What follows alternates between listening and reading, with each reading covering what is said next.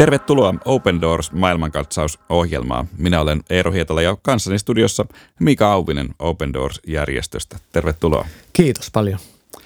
Open Doors on järjestö, joka auttaa vainoa kokevia kristittyjä yli 70 kohdemaassa. Ja Open Doorshan julkaisee joka vuoden tammikuussa aina vuosittaisen World Watch-julkaisun, joka mittaa kristittyjen kokemaa vainoa eri maissa. Ja todella tuoreimmat tiedot kertovat, että yli 340 miljoonaa kristittyä kokee vainoa.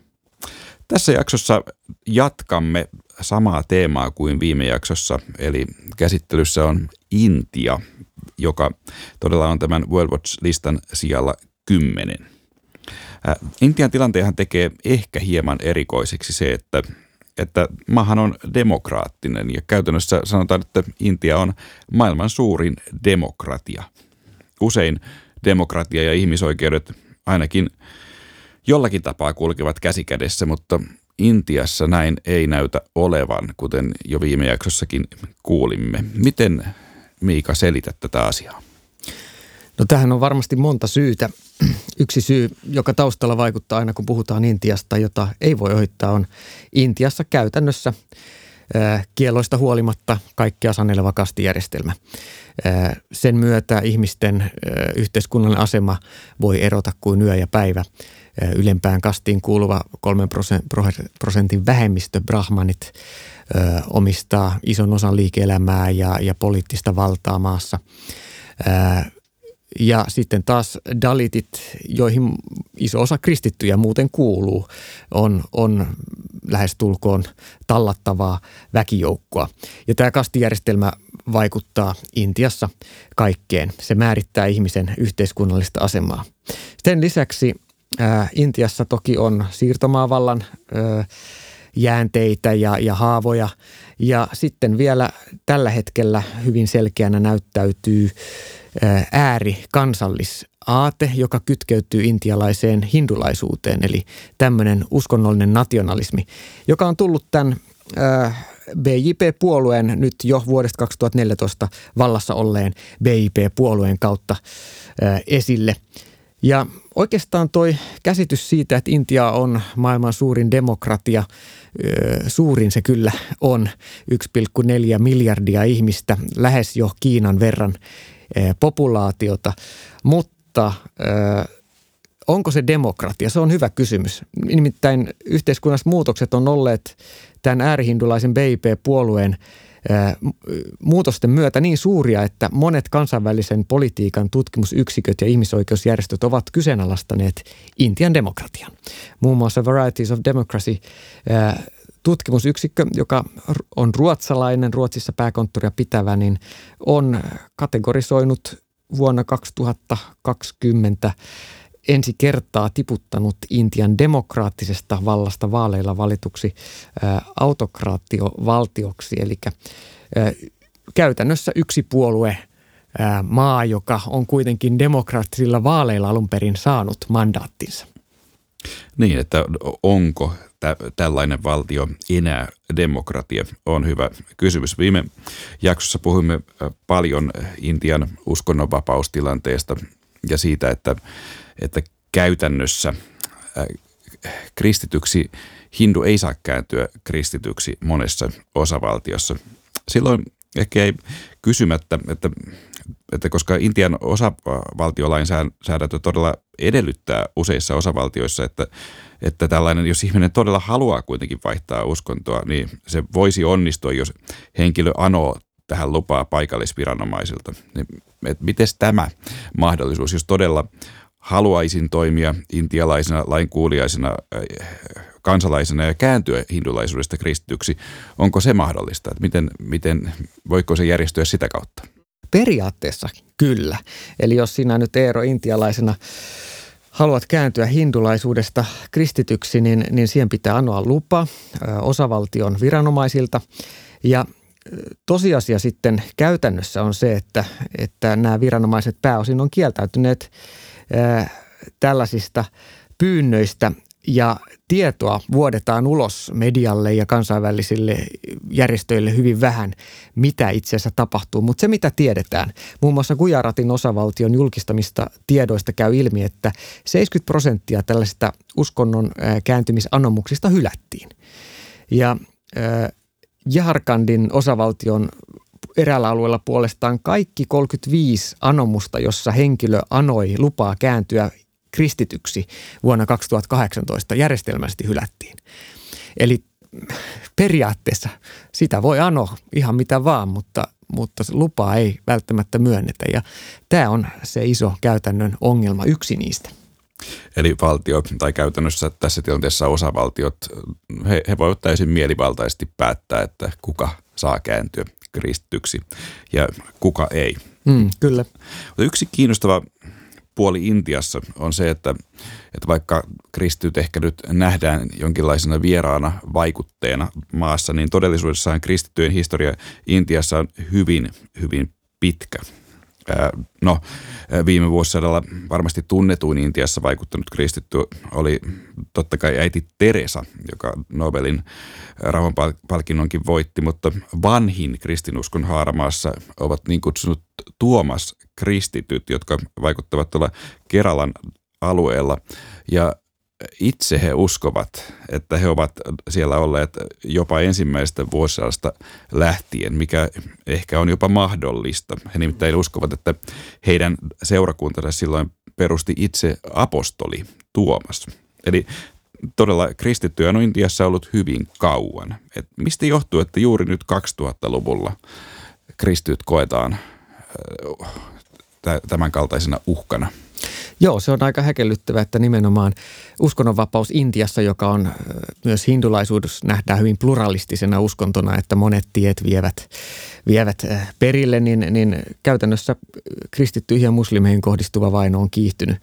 Ja äh, tähän on useita syitä vahvimpana ja merkittävimpänä syynä kuitenkin se, että 2000-luvun alusta lähtien tämä kansallisideologiaa pohjautuva ajatus siitä, että aito intialainen on uskonnoltaan hindu ja puhuu hindua, on val, saanut vallan. Ja, ja siinä on taustalla pitkä aatehistoria, joka juontaa itse asiassa 1800-luvun lopun kansallissosialistiseen ajatteluun, joka Intiassa sitten kytkeytyi vahvasti hindulaisuuteen ja, ja hindulaisen uskonnon piiriin. Ja nyt tämän hindumielisen BIP-hallituksen vallassa oltua nykyisin merkittävä osa jo näitä ö, osavaltioiden hallintoelimistä, mukaan lukien oikeuslaitos, viranomaisjohto ja myöskin Intian media on kaikki kannattaa tätä äärihindulaista agendaa. Ja Intian joukkotiedotusvälineet valitettavan paljon tänä päivänä levittää myös äh, kristittyistä äh, väärää tietoa ja tämmöistä harhaanjohtavaa ja, ja epäluuloa herättävää ää, tietoa. Ja sen seurauksena usein kristyihin kohdistuu yhä enemmän syrjintää, vainoa ja myöskin avointa väkivaltaa, johon sitten taas vastaavasti ei puututa. Et esimerkiksi joukko tämmöisiä tunkeutumisia kristittyjen Jumalan palveluksiin tai, tai väkijoukon ö, väkivallan tekoja kotona kokoontuvaan kristittyyn joukkoon, niin tällaisia tapahtuu, mutta niitä ei tutkita. Eli, eli viranomaiset katsoo, että tässä ei ole tapahtunut mitään rikosta, ei suostu rikosilmoitusta ottamaan vastaan tai jos se tehdään, niin sille ei mitään tapahdu sen jälkeen. Ja näin ollen voisi sanoa, että demokraattisen yhteiskunnan kaikki peruspilarit, viranomainen, riippumaton oikeuslaitos laitos ja tiedotusvälineet ajaa tätä enemmän tai vähemmän äärihindulaista agendaa ja ihan yksittäisiä alueita, kuten tätä Keralan Intian pitkäaikaisinta kristillistä aluetta ja osavaltiota lukuun ottamatta, niin hyvin merkittävä osa Intian 28 osavaltiosta voi sanoa, että elää ja hengittää tätä BJPn myöskin juridiselle tasolle viemää äärihindulaista ideologiaa. Niin paljon puhutaan demokratian kriisistä ympäri maailmaa nyt ja, ja esimerkiksi otetaan usein Yhdysvallat ja miksei myös Eurooppakin, mutta ehkä voimme sanoa, että, että se suurin demokraattinen kriisi maailmassa tällä hetkellä onkin Intiassa. Siltä ainakin, ainakin näyttää. Ja, Ihan perustellusti, kyllä, joo. Ja, jopa ehkä siten, että, että kun tätä World Watch-listaa käy läpi, siellähän monia muslimivaltioita on, jo, joissa hyvin usein samantyyppiset teemat korostuvat, niin voi jopa sanoa, että Intian tilanne kristittyjen näkökulmasta alkaa muistuttamaankin hieman muslimivaltiossa elämistä, jossa uskonto ja isänmaallisuus kulkevat hyvinkin pitkälti käsi kädessä. Mm. Vai mitä sanot tästä väitteestä? No kyllä, ensinnäkin Open Doorsin tutkimusyksikön, World Watch-yksikön mukaan ää, kaksi kristittyjen lisääntyneeseen vainoon vaikuttavaa trendiä maailmassa ovat juuri ääri-islam, eli, eli äh, islamin radikalisoituminen monissa maissa, ja sitten nationalismi. Ja pahimmillaan nämä kaksi yhdessä, tai sitten nationalismi ja siihen kytkeytyy hindulaisuus Intian tapauksessa, josta nyt puhutaan. Mutta todella voi sanoa, että Intian tilanne alkaa muistuttaa entistä enemmän esimerkiksi naapurimaa Pakistanin tilannetta, jossa, jossa islamilla on Pakistanissa toki ihan perustuslain takaama valtiouskonnon asema.